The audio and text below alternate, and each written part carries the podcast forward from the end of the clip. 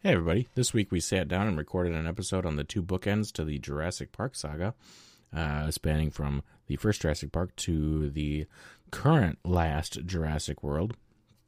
The conversation ended up going extremely long, so we cut it into two sections. So here's the first part.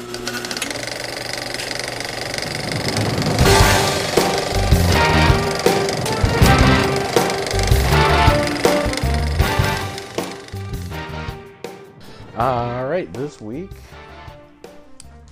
First of all, welcome back to the Movie Malarkey podcast. This week we are doing a comparison Yes. of versus. Versus. You know, that's what all the that's what all the YouTube traffic is these days. Versus series, you know. Well, we're going to start a trend here. yep. Um, so we've done series before. We're doing a top 10 list, but there's only two options. well, I always tell people we review remarkable or movies, either remarkably good or remarkably bad. So we just skipped all of the unremarkable movies in between. oh, are, are they unremarkable? I haven't seen them. I felt that they were very unremarkable. Um, Well, I've never felt that I was missing anything by not seeing the rest of them, so I guess, you know, sometimes though you don't know what you're missing. they must be unremarkable. Um, so this week we're talking about Jurassic Park. Yes, and we we have done series before uh, with Pirates of the Caribbean, but I think each one of those movies was remarkable and related to each other. So, um, you had never seen the first one, so I'm No. interested in your thoughts on it because I've. Uh, I, I saw it first when I was 10 years old, Ah. and uh, you will relate to my pain here because uh, I had to wait till I was 10 to watch it, and then as soon as I watched it, all my siblings were able to watch it too Oh, of course, yeah. down to like my six year old sister. Yeah. And I was like, oh, this is so cool. I get to watch this dinosaur movie. And then all my siblings got to watch it too. Yeah. So so we watched Jurassic Park, the very first one, and then we watched the most recent, as of recording, uh, Jurassic World: Fallen Kingdom, um, because we thought it was the first of the new ones, and it was in fact the second one. Yeah, I uh, found it in the $5 bin at Walmart. I thought, well, Exactly where it belongs. I, thought I didn't like this movie when I saw it the first time. So it'll be something worth uh, reviewing. And then turns out, uh, between, what was, was the first one just Jurassic World? Of- yeah, I think it was just Jurassic World. Of the new ones. And then this is Jurassic World Jurassic- Fallen Kingdom. And we just found out that they're recording a new one um, that I have already forgotten the name of. And it's supposed to be coming out in 2020 and we know that jeff goldblum will be in it and that's about all we know so far 2022. sorry It 2022 was supposed to come out last year. No. Actually, though, it may have it may have originally been scheduled for last year. Hollywood's been Very- a little very, uh, behind. very well could while. be it says it's in post-production Yeah, it is. um So interestingly, and we'll get to this as we go through our reviews. I felt that after watching these two, there's a lot of interesting sort of things that you can pull out to compare. Just generally speaking, old mov- older movies and more recent movies. If you take these two as sort of uh, sort of stereotypical examples, but we'll get into that okay later. well, this was a steven spielberg film and Hmm. this was like a I don't know, one of those defining films of the past that Oh, yeah. filmmakers look back on and say, you know, I mean, you'll look at all kinds of modern movies and you'll see all kinds of tropes and things done in these movies. I can't bring any to mind at the moment, but Mm-hmm. Yeah, amongst was- filmmaking circles, this movie is always brought up as being one of the best. I, I've always been a little embarrassed to admit that I haven't seen Jurassic Park, so I feel better now. There you go. Um, yeah, no, it's it's it's a it's a very popular movie. I imagine it was very popular when it came out. I wasn't alive at the time, in, in 1993, Um, I was uh, not born yet either. I was born next year. but yeah, it's uh, and which is actually the first note that I wrote down. Um, the opening of this movie could have been fascinating if everyone didn't already know about Jurassic Park. Like the the reveal of there being actual living dinosaurs mm-hmm. in this park that they go to visit mm-hmm. would have been jaw dropping. But you know, much like the twist ending of Star Wars, the fact that Darth Vader is in fact Luke's father, that's just been ruined for everyone now. What? yeah, it's it's unfortunate that these movies came out before we were alive. But uh, did a Uh, good job of just jumping right into the action and getting you hooked. Yeah, no, some guy just died because their their safety protocols for releasing a dinosaur into the park were horrible. So I think you know I generally like to do a recap of the story before we get into it, but I think everybody's seen it and knows the general story if they haven't. So I think we should just dive right in. I mean, for the sake of of flow, I- we could try to sort of just go through our notes as we wrote them down, which will generally take us through the movie. That's what we generally But do. but we'll, we to- might jump around a little. I, I, well, I mean, I try to always just give a little recap before we jump into our notes. Oh, I We'll see. skip that this time. yeah. Um, So the opening scene could have benefited benefited from less marketing. yes. You already know, oh, it's a dinosaur in the cage. Like Yeah. hmm whatever. Though, a pretty good looking dinosaur as far as like the the effects holding up because we don't see very much of it, and so Yeah. they were able to do, I imagine, most of it with Uh-huh. puppetry, animatronics, that sort of thing, which holds up really well. Yeah, there was a lot of uh, animatronics and some CGI in this movie. Uh, Mm. It was filmed in '93, so I think this would have been probably some pretty top-notch stuff for that. Oh yeah, it would have been mind blowing at the Um, time, I'm sure. So even though there was dinosaur marketing, I think that scene would have still been pretty awesome to whoever saw it. Right. Uh, and then we cut to the dig site where Mm-hmm. Know, we go from this crazy action scene to the archaeology site where they're just To digging some up. old some old people digging up bones in the desert. They do a lot of good cuts in this movie. Um, Yeah. juxtaposition or just comparison comparing things. Mm-hmm. Um, so yeah, our heroes Grant and Ellie are working on this dig site. Um, they're using some sort of sonar to find Uh huh. the skeletons below the surface. Um, where were they? Arizona. I think so. It actually mentioned something in the in the like goofs section on IMDb that the Velociraptor that they're digging up has never been found anywhere other than Asia. And Um, also, I, want to say, quick spoiler: um, Velociraptors, I believe, real Velociraptors were only three feet tall or less. Yeah, it's- they- It gets brought up a lot. I'd never seen the movies, but I had heard this before that the Velociraptors were actually based on some other kind of dinosaur. And in this movie, they're yeah. they're always at least six feet tall. So Yeah. yeah, they're not uh, not an accurate representation. They were made up for this movie, and I think there's a lot of stuff in we'll say science pop culture, like the Mm. stuff like the Mm-hmm. if you walked up to someone on the street and asked them dinosaur facts, they would bring up stuff from this movie Yeah. that aren't necessarily true or even taught at all anywhere. It's Yeah, just because this is like the core of so many people's knowledge of dinosaurs Uh-huh, is just uh-huh. these movies. uh-huh. Honestly, you know what? I find that deeply admirable because you know what? The reality is when you're making a movie about dinosaurs, you pick the one with the cool sounding name. You don't pick the one that's actually scientifically accurate because for crying out loud, it's a movie, not a science class. All right, so we're at the dig, and there's a bunch of adults around there digging, and then all of a sudden this random Yeah, kid this shows random up child. Okay, so uh, shout out to Whit Hertford as volunteer Who- boy. as volunteer boy who looks just so snotty. He does. Like does such a good job of being an obnoxious child at Uh-huh. a dig site. Also, why are, why is there a child at the dig site? Yeah, just he's just some random fat kid that shows up and is like, "That doesn't look that scary," Right? and then Grant proceeds to scare him. So this is, I guess, where we find out Grant doesn't like kids.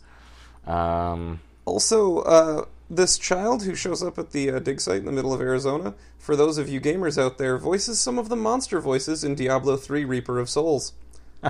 I just learned that while we were recording. interesting. Okay, anyway, moving on. Nothing but the most up to date news here, folks. Good job, Whit Hertford. You're learning it as we are. uh, um, so then uh, John Hammond shows up with his helicopter and Yes. blasts sand all over their site. I covering- love this character. Sandblasting everything and covering everything back up. Oh no, he, that's a terrible move, but I love this character. oh yeah, yeah, he's a good, great character. Um, he makes a very quick exit from the helicopter into their camper. Yeah, how did that work? I, I don't know. Okay, I thought I had missed something, but like the helicopter is still in the middle of landing, and then the helicopter pilot points over at their trailer, and this old dude is already in there. Did he like jump out of the helicopter? Well, we know he's got a flair for the dramatic, so maybe he just took off running because he wanted to have that dramatic. I have no idea. Like, okay, so I'm glad that I didn't just miss something. Okay, No. This is one of the greatest films in history, but there are quite a few uh, plot errors, Mm, I yeah, would say. But yeah. uh, I think fans just give those a pass because Well, the movie's so great. I think that's a lesson that a lot of filmmakers don't learn is that a lot of the time you can sacrifice those little details for the sake of making the story better. hmm because when it comes down to it, if you don't notice while you're watching the movie and it makes the experience better, and then you watch it later and you're like, oh, hey, there's a plot hole there. Doesn't really matter. Like, you've accomplished your goal of making the movie better. hmm There's uh, in this movie in general, it does a good job of just getting all of the character introduction out of the way right It's away. true. So and all of the characters, I appreciated this so much. It, it it came up to me really clearly while they were in the helicopter. Um, all of the characters, very visually distinct. They're all wearing different colors that are Mm-hmm. Yeah. distinct from each other, and they Uh-huh. all have like simple but distinctive personalities, and they stick to those personality traits Uh-huh. Yes. all the time. Uh, they also did a It makes job. it so easy to track who is who. They did a good job introducing them in their element as well. Yeah. in a different element, so you knew what they were about. So Yeah. Grant got introduced at the the dig site. Malcolm got introduced well in the helicopter. Um, Yeah. and then um, Nedry, what's his name? Dennis Nedry, Mm. uh, got introduced in Jamaica or something like that. yeah, But all different locations. So I thought that was really good, and it just it their location tells you a lot about who they are. Yeah. It's the old show don't tell. they a they, they each get their own like little setting that that helps to jumpstart that character introduction. Mm-hmm. which is amazing. And for people who are horrible at remembering which characters are which when we watch movies, Uh-huh. I had no trouble in this movie. Yep. Uh, I remember names because I've seen this movie so many times, but yes, I also struggle with names. Um, Uh, yeah, Oh, I needed to quickly address uh, when we had got introduced to Dennis Nedry. He's sitting there eating pie. Mm-hmm. Oh my he- gosh. He's eating. Dude brings up the Barbasol can, which he's going to try to sneak out the Uh-huh, dinosaur embryos in. He, he squirts some some uh, shaving cream into his hand, smears it on Mm-hmm. just the pie. sticks it, on somebody's pie. It was Chekhov's shaving cream on the pie, but it never got paid off. We never got to see anybody eat it. really so a was shame. Oh my gosh. disappointed. I'm so happy to have finally seen the source of that meme about where he's like yelling the guy's name and then just see, look, nobody cares. Dodgson, Dodgson, got Dodgson here. See, nobody cares. I I I honestly thought that that scene was from Seinfeld. Like I did not realize that it was from Jurassic Park. I didn't know that Newman was in Jurassic Park. Oh yeah, Um, Newman gets around. Oh man, it was. I love that scene. I love this character. He's so good at being just the worst person. Like you just want to hit him every time you see him. It's so great. Yes, Oh. oh, he's he's very good. Yeah, Um, yeah, after the introduction, we cut to everybody in a helicopter flying to the island. Mm-hmm. really slow build on this. Yeah, Like yeah, I, I was continually more and more impressed the longer the movie went on at how, how patient they were Mm-hmm. in the progression of the story. Like they, they, they establish the characters. They, they build the setting. They build the anticipation as you're like driving through the jungle. Mm-hmm. Nothing. You've not seen any dinosaurs yet, but you know they're there. And it just slowly builds and builds and builds until you finally get that. And, it, and it's so much better than Mm-hmm. I don't know certain other movies that have less restraint. You know, I want to review the movie Meg, the Meg. Uh, I haven't seen it yet, but Yeah? like they show the monster in the trailer, so Right. I don't know what kind of story there is there. modern filmmaking. We're getting worse and worse at concealing the monster. Now you see it before you go to see the movie. Yeah. um. Anyway, uh, so we've got the the classic Jurassic Park theme as they're flying to the island. It's such a good theme. Yeah, and like I said, I was ten when I first saw this. It was like the perfect age. It was so magical, and Yeah. that theme. I mean, it's such a great theme. It's John Williams, Mm-hmm. and it just it's just got such a magical feel to it. I've got so much nostalgia for that theme, as so many other Yeah. people do as well. Okay, so the scene where like they're they're in the jeeps, they've started the tour. You've met the lawyer who's like talking the guy uh, John Hammond's ear off about like oh this and that and the other thing.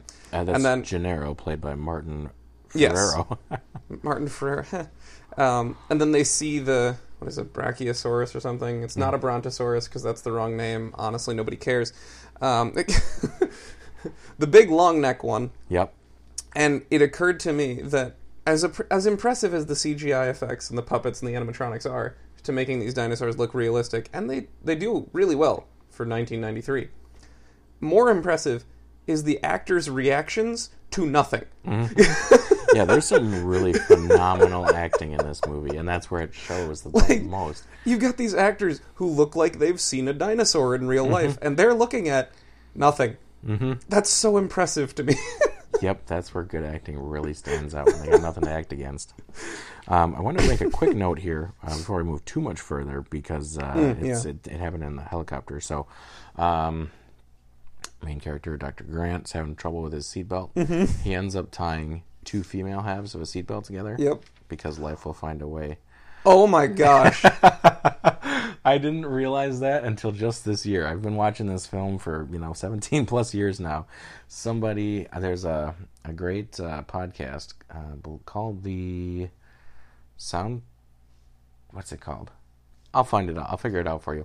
Um, where the guy's talking about movie scores, and uh, he's he brings that up briefly while he's talking about the score of the film.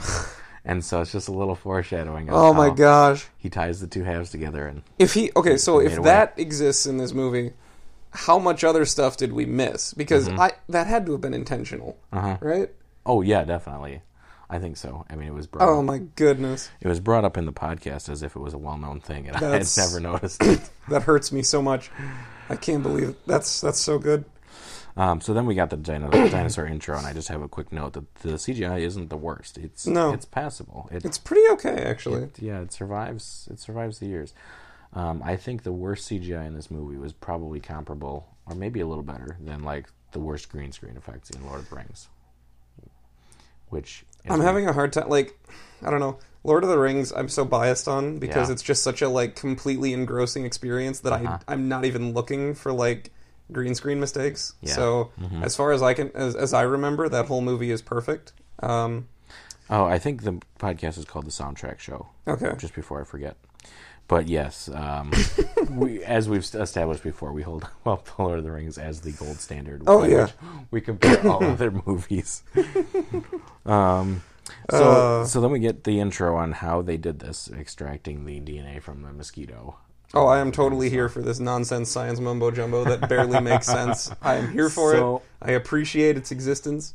Um, I- they made it sound realistic. Yeah, I mean, this is the perfect level of sci-fi for me, where it's like mm-hmm. they did just enough to explain, like, yeah, sure, but if you go any further into it, then you attract like the real science nerds who then tell mm-hmm. you all the reasons why it's wrong. Mm-hmm. If you do just a little bit, it's perfect. Um, I I've heard recently though that there is a possibility that they may be able to bring mammoths back because I think they've gotten the DNA from like frozen bones. Somebody get stuff. Jeff Goldblum to go and tell them why that's a bad idea. Yeah, so I'm just thinking like, oh yeah, what could possibly go wrong? I was listening to another podcast, and the one guy is saying, you know, it- there's no problem bringing back mammoths because we can see those. You know, don't resurrect like some ancient viruses or something like that. Right. Apparently, they discovered some ancient viruses and some ice core samples that they had Oh, taken. yeah, maybe don't do that. And so, of course, the discussion turned to Jurassic Park. Mm. So, what Mm-hmm, could possibly go wrong? Also, saber-toothed tigers, I don't need those in my life. Let's just not let's not Yeah. go messing with the ice age. Uh huh. Mm-hmm. you ever been to um, the tar pits in? Uh, I think it's was it The- like the La Brea tar yeah, pits? La Brea tar pits, I so. California. Eh. I went out there. I've been to California like once, but we Okay, we were kind of busy with a bunch of other stuff. So 2019. I was out there, and uh, man, they've got. This is in California, USA, and they pulled so much stuff out of there, out of those tar pits. Uh, giant sloths that are eight feet tall, um, giant bears, woolly mammoth skeletons. Like, there's so much stuff that you would never have thought. eight foot mammoth or an Uh, eight yeah. foot sloth. Uh huh. Yeah, Huh. giant ground sloths. If I was like two more feet, that would. Ex- They uh, they they look like bears basically. that's that's wild. Um, they say that that's how avocado trees used to get spread, is the giant sloths could swallow them whole, so they wouldn't crunch up the seeds. And Oh, the avocados, not the trees. Okay, no, you Yeah. had me for a second there. no, they, they couldn't swallow the trees whole, just the avocados, and so the seeds would get spread. Anyway, it's just it's just crazy this the amount of stuff that was alive on our continent that is extinct now. Speaking of things that are old and extinct, the computers in this movie. Oh my goodness, Hey man, I love them. they were top of the line. I love them so much. Yeah, because he, he's talking about how like the whole facility is state of the art and cutting edge, and then there's these old computers Uh-huh. with their Unix processing system. It's like, Yep. oh my goodness, this is amazing. Oh, I love it. Um, just another quick note, not to a story, but just a behind the scenes thing. Hmm. Um, the sound effects of the dinosaurs, I believe that the, the T Rex is the big one. I think that gets brought up, and Mm-hmm. I believe it was, if my memory serves me, the combination of uh, a baby elephant, a whale breathing, and a koala breathing, along with probably some other stuff too. But Huh? sound design is fascinating when you look Yeah. at all the things that get layered together to make new sounds. So just like to have some crazy scientist guy who's ramming together different DNA strands, there's some sound editor somewhere just ramming together different animal noises. Uh huh. um, Samuel L. Jackson appears in this movie. I, I don't know what movies he's appeared in before, but he's actually not a bad guy for once. Yeah, he's great in this movie. Um, Great, great actor as always. There are a few actors who can hold a cigarette in the corner of their mouth as effectively as Samuel L. Jackson does in this movie. That's true. Uh, yeah, no, and uh, yeah, it's uh, it's really cool. Like some one of the things that stood out to me the most about this movie, and this is maybe like something that should be brought up in the conclusion, but whatever. There's like there's no character or line that goes to waste in this movie. it's it's just a completely closed loop of setup setups and payoffs, except for that Barbasol on the pie thing. But like So upset about that. every character is there because they have to be for the story to work. And if they're not necessary, they just aren't there. There's like there's basically no side characters. Hmm. There's no unnecessary love interest. There's no mm-hmm. nonsense. It's just this character is here. Like for example, you know, you've got your two main characters. One of them's there because he's the dinosaur expert, and he's also like, you know, a little bit more adventurous. We'll we'll say. And then you've got Jeff Goldblum's character, who's there to present sort of like the chaos theory, as he keeps talking about, sort of the mathematical, logical objection to what's going on. Mm-hmm. You've got the the female lead, who's there because she's the the plant expert and like sort of the veterinarian, air quotes or whatever, and she's there to tell the story with the male lead. Like they're all there for a, a specific purpose. They're not just there because we need this character and this character and this character for it to be a, a movie. Yeah, I- they were very efficient with that. Mm-hmm. Um, where am I at here? I don't know. Oh, I had a quick note. Um, Muldoon, the, the ranger guy. Yeah, I love that character. I like him a lot too. He's so knowledgeable. He's like the the guy in the room that brings people back to reality. And he's he's not there for very long, but I love every scene that he's in. Yeah, he's not a jerk, but he's always serious uh, about the dangers of what's going on. Mm-hmm. He's just like, I know this is going to go wrong. It's just a question of when. It's kind of like he knows it's going to go wrong, and he can help a lot in fixing it. So he's sticking around to help right things when they go wrong. I've been there before. um, and uh, he, he's the kind of guy when he starts talking, everybody stops and listens to what he Yeah. has to say. He's he's a very in movies. This is my complaint a lot. They uh, they have the the strong character, lead character, whatever, and they often do this with lead female characters because they're trying to shoehorn agendas in, uh, where they have their their strong character, but they end up just being like an arrogant jerk. like certain other movies that happened later in this franchise. Yeah, um, that's why I say.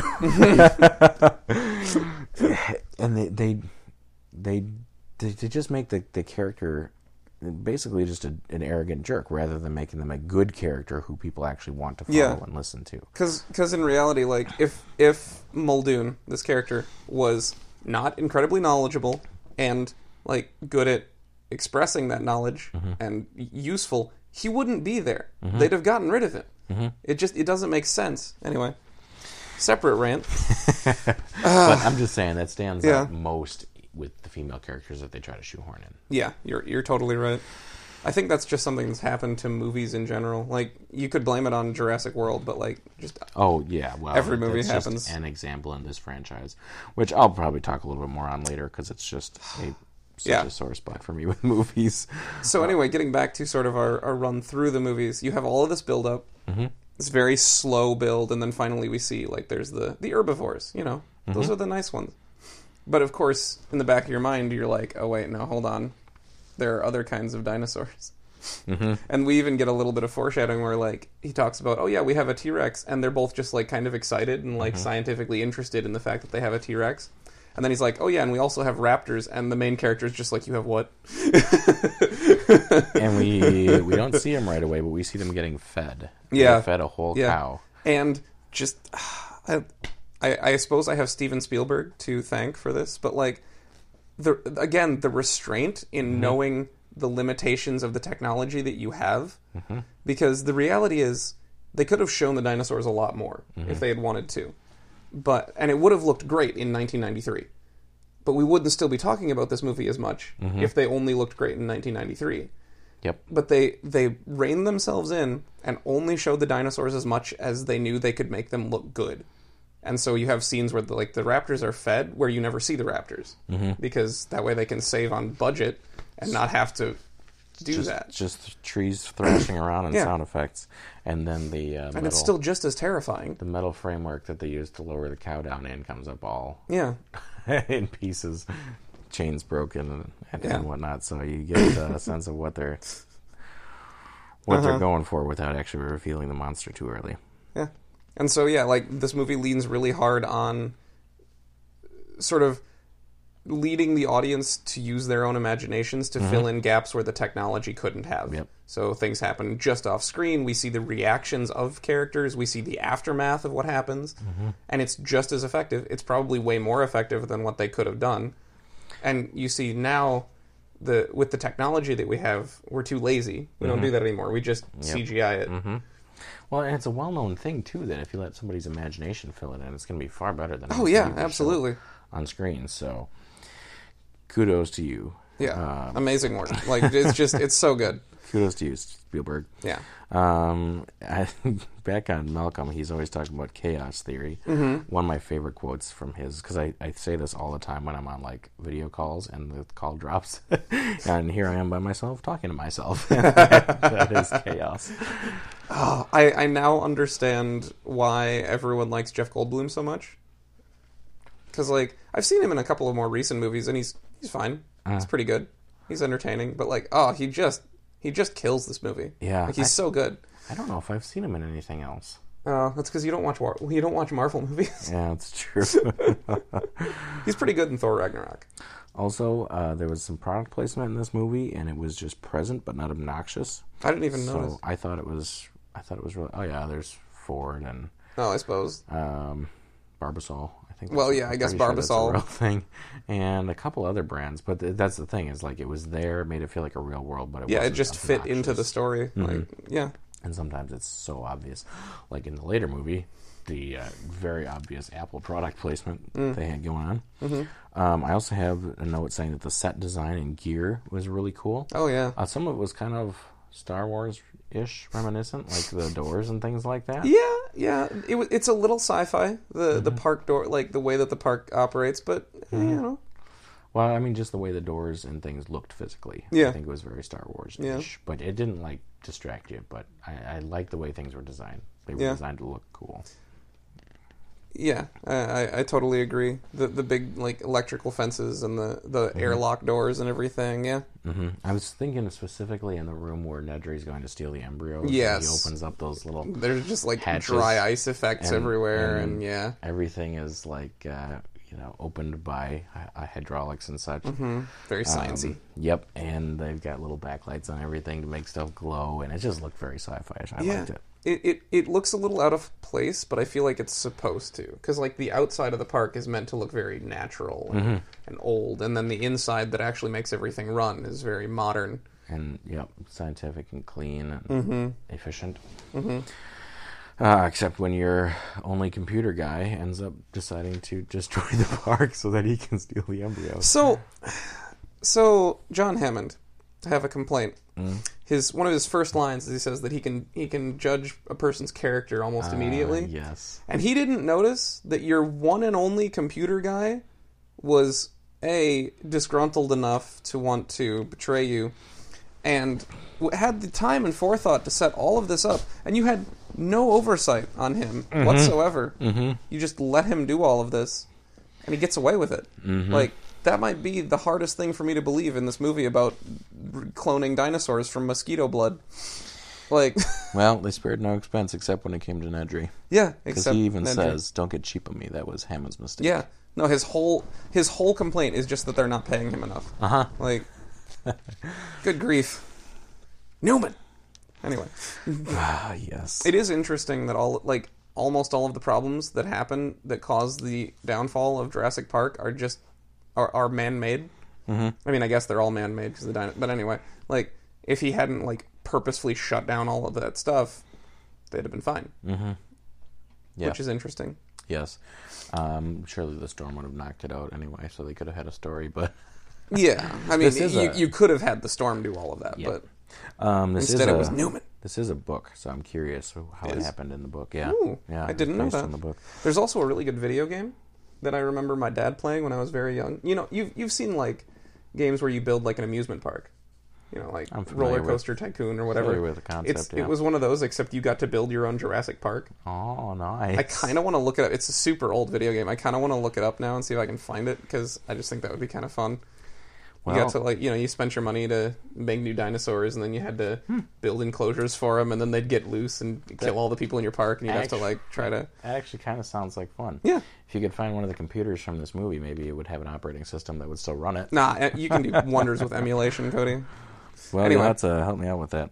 Um, I'm not a not a video game guy, but I, I used to play Age Yeah. of Empires when I was a kid. And I- yeah I, it was around that era Yeah. so okay. yeah. All right. Well, I you know I need a way to set that up on my new computer all right just for the nostalgia. we'll hook you up. All right. Um, so they go out on their tour. Mm-hmm. Um, and we, it's further reinforced that uh, Grant doesn't like children because the two grandchildren of uh, Hammond are going along, and he's trying to get them in the car that he's not in. I mean Um, to be fair the the little boy is being very obnoxious Oh when yeah, we first meet him absolutely. Um, they go on their tour, then they have to cancel it halfway through. Um, the the vehicles are, I don't want to say automated, but they run on the track, so there's Yeah. no drivers. it's like Disney World Um, I've never been there, but yeah, sounds like it from what I from what I've heard. Um, I mean so- technically I went to Disneyland but you know whatever yeah. Um, they they recall the vehicles halfway through because are they supposed to the drive storm- backwards then They were driving forwards. Well, yeah, but like if when they recall them, like Yeah. do they do they just reverse, or do, is there like a, a shortcut that goes back? I don't know. I wonder if there's little loops in the system where they can turn them around if they need to. Hmm, maybe. Yeah, I don't know. Good question. But they were they were definitely driving forward on the way back. Well, yeah, that's true. Um, you would think they'd just have little shortcut tracks where they could you know end the tour and take it straight back rather Yeah, than having to think, turn especially when your amusement park is full of killer reptiles. Mm-hmm. Um, you'd also think you'd have some more staff. Yeah, well, the park wasn't operational yet, Well, so I yeah, suppose but you got to have people in there for training and everything. What are you going to just like throw a bunch of college students in there and have them go at it? So the Tyrannosaurus Rex attacks their cars. Well, I got a couple notes before Okay. that. Um, they so they get they get out of the car. Uh, actually, before it gets recalled. Yeah, why does he get out of the car? Chaos. Oh, right. Because he wants to go check on this guy that's checking on a triceratops. that Oh is yeah, not there's behind just a, fence. random dying triceratops. Is, is that Uh-huh. ever explained? Like why? Because the triceratops is sick Mm-hmm. and dying, and then they comment on how like the brontosaurus or whatever they're actually called is like all snotty and gross. Like, Uh-huh. is there some sort of imperfection with the DNA that never Uh, that never yeah, actually gets paid they off? Didn't yeah? They didn't explain why it was dying. I think it was just a purpose for them to get out, get separated, and maybe just a little side quest for. Them.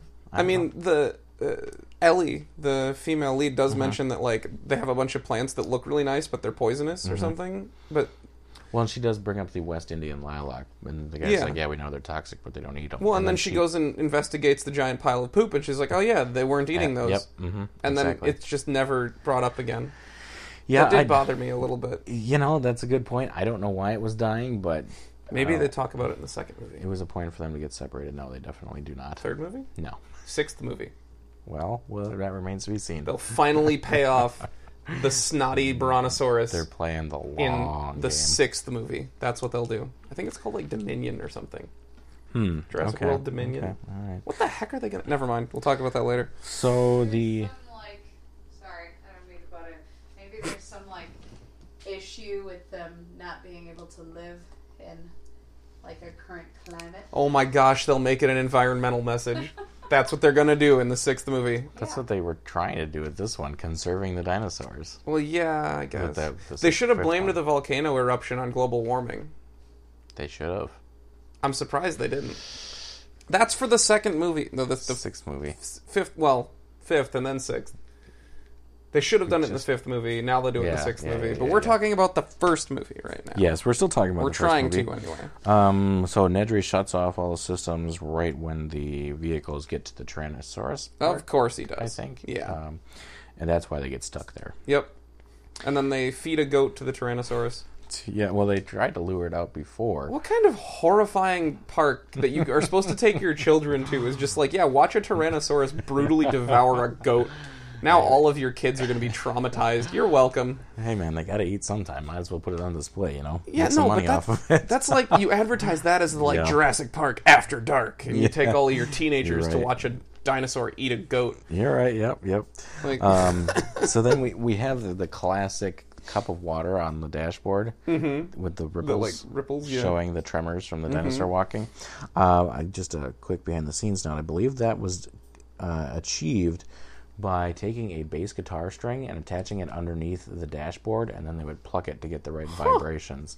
Cool. Because uh, a friend of mine um, was trying to make uh, a dinosaur scene for a movie Mm. uh, contest, and so he was looking into that because he wanted to do the same thing for his. Cool. But he couldn't get it. His in his case, it was a cup on a countertop, and he couldn't get it to vibrate just right. So he Mm. was looking up all kinds of different ways to, so the ripples looked natural. Yeah. So just a, a fun. Side I guess I had never really considered. I figured they just had some really big guy jumping up and down next to it or Yeah, something. well, you'd think you could just hit the the other part of the dashboard. and yeah, but then it would like but- come from one side Yep, probably or yep. something. I Yeah. think that's why they ended up going with the guitar Huh. string.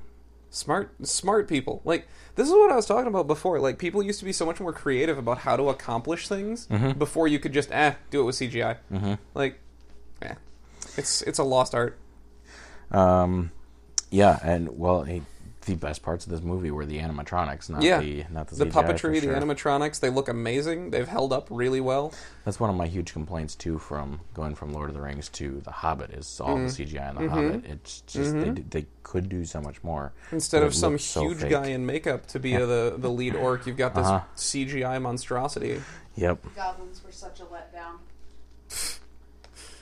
yeah um but yeah Alright. like just the set and the design of everything to make it look believable with the technology that they had. Amazing. Um, so the T Rex in the the scene where it's attacking the car, the kids are alone in the car because the um, lawyer ran away. Because the lawyer went and hid in the bathroom. this movie is not kind to that character. no, no, it is not. He has a very quick death though. Yeah, yeah. Um, it's not drawn out. so while it's attacking the car, while the kids are inside, the dinosaur breaks through the glass on the top. Yes. and it that was actually I think partially a mistake because the dinosaur had gotten so full of water from all the fake rain that it actually tipped over. Oh, and So those screams are real because the kids thought they were about to be crushed by an animatronic dinosaur. I was gonna say the child acting in this movie is Mm-hmm. almost entirely very good.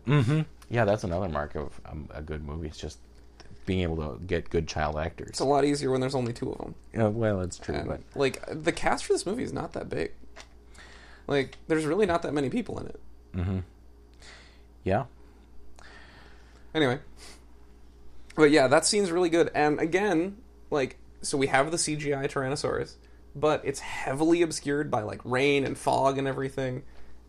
In you know, in some of the shots, and then obviously it's a it's an animatronic in other shots. But you know, that's just really good filmmaking, knowing okay, so we can do this, but it'll look better if we kind of obscure it a little bit, if we do this and that to to cover those weak spots in the limitations of the technology that we have. yep.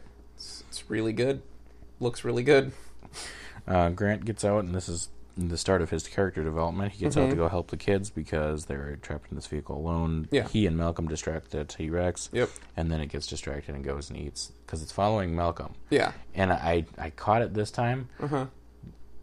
When you see it from the inside of the bathroom where it bursts through, Malcolm actually goes flying off of its nose. Yeah, no, I saw, I saw that. Okay, I had Yeah. never seen it in all my previous watches. Mm-hmm. And uh, then it eats the lawyer. So then Grant is over there trying to get the kids out of the car. Yeah. And uh, the T Rex comes back and he says, you know, stay still. It can't see you if you don't move. Boy, what a good guess. Like, there's no way he could have known that No. for sure. That's just like No. something that we kind of think maybe was Yeah. the case with Tyrannosaurus. And he's like, yep, now I'm going to bet my life on this knowledge. Uh-huh. And it worked. Uh, also, I just had a quick note though, but yeah, but it can still smell you because it was only two feet away. Yeah. Surely it Well, would Well, it's know. raining really hard, though. So, Sure. Okay. yeah. Mm-hmm. Not until later with the Indominus Rex can we track scent trails through rain. I guess. Yep. Um, Freaking.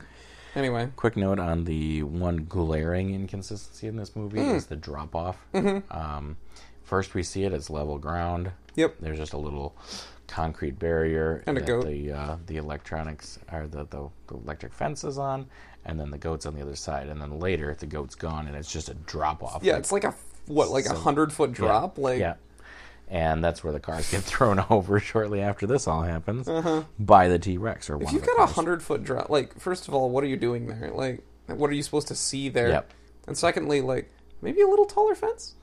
That's why it's that's why it's so glaring. Oh gosh. Um, because yeah, that Makes the scene really for- good, though. Would have been great for containing the dinosaur, but yeah. Uh, my next note is uh, no wonder you're extinct. I'm gonna run you over when I come back down. Such a great line delivered by Nedry as he's trying to Yeah. escape in yeah. a jeep He gets killed by this little dinky dinosaur. It's so that funny. spits venom. Well, I mean, it spits crap in his eyes, I guess. But like, Well, if you were listening during the tour yeah, earlier, it's the first one they introduced in the Yep. tour. I did notice uh-huh, that. There's so much stuff that's set up and paid off Mhm. later and foreshadowed. It's a very tight loop, except for a couple of things Uh-huh. that really stand out because everything else is so well done. and you hear Samuel L. Jackson several times announcing when the boat is going to leave, which is, becomes important later when Nedry's trying to escape. Mm-hmm. Yeah, I never that that whole side plot could have been developed a lot more because but it doesn't really need to be. It's just sort of generally like this guy is trying to steal the the like, you know, DNA and he's going to get to the boat. Hmm You don't need to do any more than that. You could have, but you Yeah, know, he's it works trying, out. trying to sell it to another company because he says Yeah. your company gets to catch up on 10 years of research. Yeah. Um, Do we find out any more about that other company in the other movies? I Like don't two and three? think so because in number two they go to the island to try to steal Mm. or capture. hmm Um, the, it's the InGen company. Um, They're the one. They're, that Yeah. logo was in mhm. This this la- the fifth movie. It's in the first one as well. hmm It's I guess the John Hammond's company or yeah, Mm. John Hammond's company. I don't Okay. know exactly how they play in. You can see it on the side of the helicopters in the first movie. Okay. Um, but then there's bad guys that have bought it or whatever in the second movie, and they're going back to try to collect specimens, Ah. which I have in my notes for this, this Okay. last movie we watched. Okay. Um, also, uh, I'm really glad. Uh, speaking of not Newman, what is his real this, this character? Nedry. Nedry. When uh, Nedry just like completely hex over the entire computer system. I'm really glad that the rest of the people in the compound weren't just completely computer illiterate, as Mhm. most movies would have done. Uh-huh. in this case. Like they'd have just been like, "I don't know how computers work at all. What will we do?" Uh, the rest of them like kind of understand how it works, and specifically Samuel L. Jackson's character like actually knows how to fix it. It's just gonna take him too long. Mhm. Um, I, I, I don't know. I just really appreciated that. That's way more realistic than just like, well, we're not the computer guy. We don't know how to turn on a computer. Yep. yep. Uh, then we get to the T Rex chase, and I just want to make a quick note. I actually toured Warner Brothers when I was out in California. Yeah. Um, going to the La Brea Tar Pits, Hmm. and I was out there for other reasons. That was actually when we were filming that movie. Right. Um, when I became a professional actor. Right. Professional. You got paid. Yep.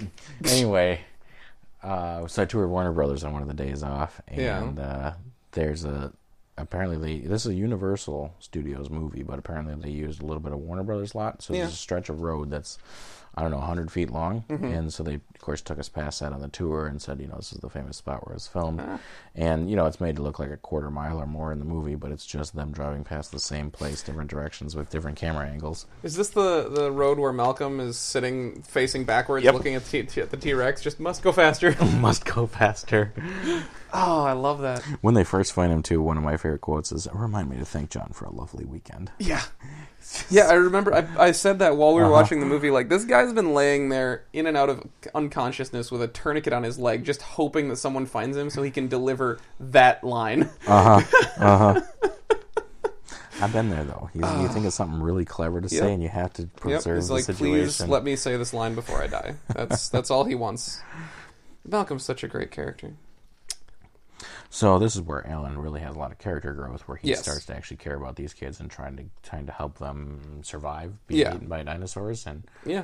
And uh, We get this lovely, yeah, like he he grows from the person at the beginning of the movie who just like hates kids to like, well, I have these two children that are relying on me for survival. Guess I'm gonna try and keep them alive, which is a very believable thing. Like anyone Mhm. would do that. hmm but it, it shows us a believable arc for that growth to occur. Well, and he's not just doing what any human would do, but he actually starts to care about yeah, them. So, yeah, he's like caring for them and not just keeping them alive. So the next note I had is just on the actual size of T Rex or of uh, Velociraptors, which we already talked about. Um, I think the scene where he, uh, where like they're all sleeping in the tree after they've escaped, um, and then like they wake up and and pet the brontosaurus or whatever, really like exemplifies the running theme in this movie about like sort of the that that juxtaposition and balance between like the beauty of nature and the fact that it can and will kill you. yep. And like I think the the more like high concept idea is like you know a, a healthy respect for nature. But I I mean for me it was literally just that sort of duality of yeah it's really pretty over there. yep. Um, I, that's the end of my notes here. Other than to say that the Oh. love, the love story wasn't too bad. It wasn't on the nose. It was just fine. I have I have a couple more. Uh, it's really interesting that they like the budget for this movie can't have been small. I don't know what it No. was, but like it looks like they built an entire theme park. Like in some of the scenes, Uh-huh. those sets are extensive. Yeah. And I mean, the CGI at that time, all of the animatronics, like, it's insane. Oh, here we go. Uh, $63 million budget. Opening weekend, it made forty-seven million. Yeah, that's. So that's not bad. that's and not it terrible. grossed four hundred and four in the U.S. and Canada. Yeah. Worldwide. The return on that's pretty good, I think. yeah. It is really interesting that, like, today, you you hardly ever see such a big budget thrown at a movie that's not a sequel or a remake or, you know, part of the Marvel franchise. But, I mean, it, it mm-hmm. must have been so refreshing to just be like, oh, hey, look, a completely new idea in mm-hmm. the movie in the theater. Yeah. and I wonder how much of that is just that everything's been done before as it relates to movies. You know, Spielberg was the Maybe. pioneer on a lot of this stuff, and you see it coming up in uh, future movies, his tropes and things like that. So, Yeah. One other thing, I was talking before about how I really enjoyed how slow the build-up was to the first one, or like in in the beginning of this movie, and uh, they also show a remarkable level of restraint in the scale of their climax. It's not like you know, for instance, a giant volcano exploding on an island, or like a huge battle in space between. It's it's like two kids in a kitchen running away from two raptors but it's still an amazing climax to this movie. Mm-hmm. You do, which just goes to show you don't need massive scale. You just need emotional stakes for a good climax. uh huh. Yeah, they they did a good job creating peril. Look without at you, it having- Marvel. they did a good job creating the peril without it having to be, I don't know, big crazy scene. Yeah. Um, I loved the scene where Ellie says, uh, you know, there's only one Velociraptor on the loose unless I learned how to open doors, and then it And then it immediately, immediately cuts, shows it opening a it door. immediately cuts to the door handle of the kitchen, and the Velociraptor gets in. Oh, yeah, it was amazing. Um, Yeah, like like you said earlier, yeah, the the cuts between different things, Mm-hmm. and this movie we'll talk about it more when we get to the the fifth movie. Excellent use of comedy on occasion, Mm-hmm. but it doesn't distract from those two tones of like the wonder of nature and oh my gosh, the nature's going to eat us. it shifts back and forth between those two, and then there's also comedy, but it doesn't distract and pull away from that. Mm-hmm. The same cannot be said of the fifth movie. I don't have anything more on the first one. You got anything Yeah, more I think? I think that's about it. I mean, overall thoughts, it's really good. Um, Um, it's not perfect. There are things that I thought were, eh, and I mean, it's 1993. The the effects aren't jaw dropping, but they're Mm-hmm. really surprisingly good for 93. Uh, so for this movie, what was your favorite character? For the first one, Mm-hmm. um, I mean, Malcolm is the funniest character. Mm-hmm. uh, I really appreciate just like the male lead Grant. Like he's just a Mm-hmm. he's just a great character. He's a he's a really good person. Yeah, he's a pretty pretty He's rock just- solid guy. He's just unironically a good person Mm-hmm. who does good things. He's competent but not overly competent. Uh, it's hard to find a character like that in recent movies. Mm. My favorite character was probably Muldoon, Mm. the uh, the ranger guy that gets eaten. Yeah. He uh, doesn't get developed very far, but he's just one of those guys. You could tell he's been around the world a few times and he's seen a few things. Yep. And, Yep. uh, I, I would watch a whole prequel movie of Muldoon. as they're getting the park set up. Don't and- let Hollywood hear you hear that because they'll make it. It won't be as good as I want it to be. Yeah. Uh, favorite scene? Uh oh boy, I don't know. Um Yeah, I have no idea. My Uh, favorite was I love helicopters, so it was the helicopter scene where they're flying into the island Hmm. through those giant canyons Yeah. and the inspiring Jurassic Park music plays. Just doesn't get much better than That that. is that is really good. Um Oh my god, no, I remember now. I not maybe uh my favorite scene, but the one that I laughed the most at was when they're hiding in the control room from the velociraptors chasing them. And uh they bring they're they're like, "Okay, we need to use the computer to lock the door," which first of all physical overrides people. You need to have Mhm. mechanical locking mechanisms. That comes up so many times in this, these movies. Yeah, and also the default option for a security door should not be open. anyway, uh, sidetracking, and so the the girl, like the the the female child, Lex. Lex, uh, who like in four lines earlier was set up to be like a computer nerd, which you know that's enough. payout- She's a hacker, remember? Yeah, She she's a prefers to be known hacker. as a Oh my gosh, the '90s. I missed out. It's really a shame. Um, but she's like, "Oh, I can go and do that," and I'm like, "Great." She's gonna go over there and she's gonna like, you know, type in some commands on there. No, no, it's this fully realized 3D modeled like graphical interface. I just I love it so much. It's so unreal. That is that is the the part of this movie that I have the hardest time believing is real. Not Mm-hmm. the dinosaurs. That thing in 1993. That's that's what I don't believe exists. Spare no expense. Oh, anyway. So Jurassic Park deserves to be it deserves its status as a classic. It was so good in fact that it lasted long enough to produce Jurassic World Fallen Kingdom. All right, well, that's all for this week's episode. We continue the conversation in the next upcoming episode. In the meantime, don't forget you can send us an email to moviemarky at gmail.com. And thanks for listening.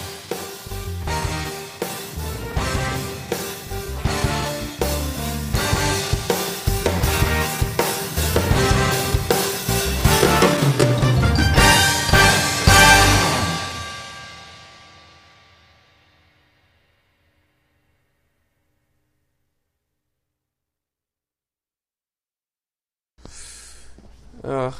Okay. Were we still recording? Are we just cutting that out? Yeah, I'll just cut it out. Sweet. We're still rolling the week. So no one will ever hear me say potato lobsters. Well, they will when I when I cut it out and put it in the uh, bloopers at the end. See, that's one of the great things. You don't listen to the podcast. I You- really don't. You have no idea what No. I include. You could just selectively edit me to make me sound like an idiot. Or you could just leave it in the same effect. We edit.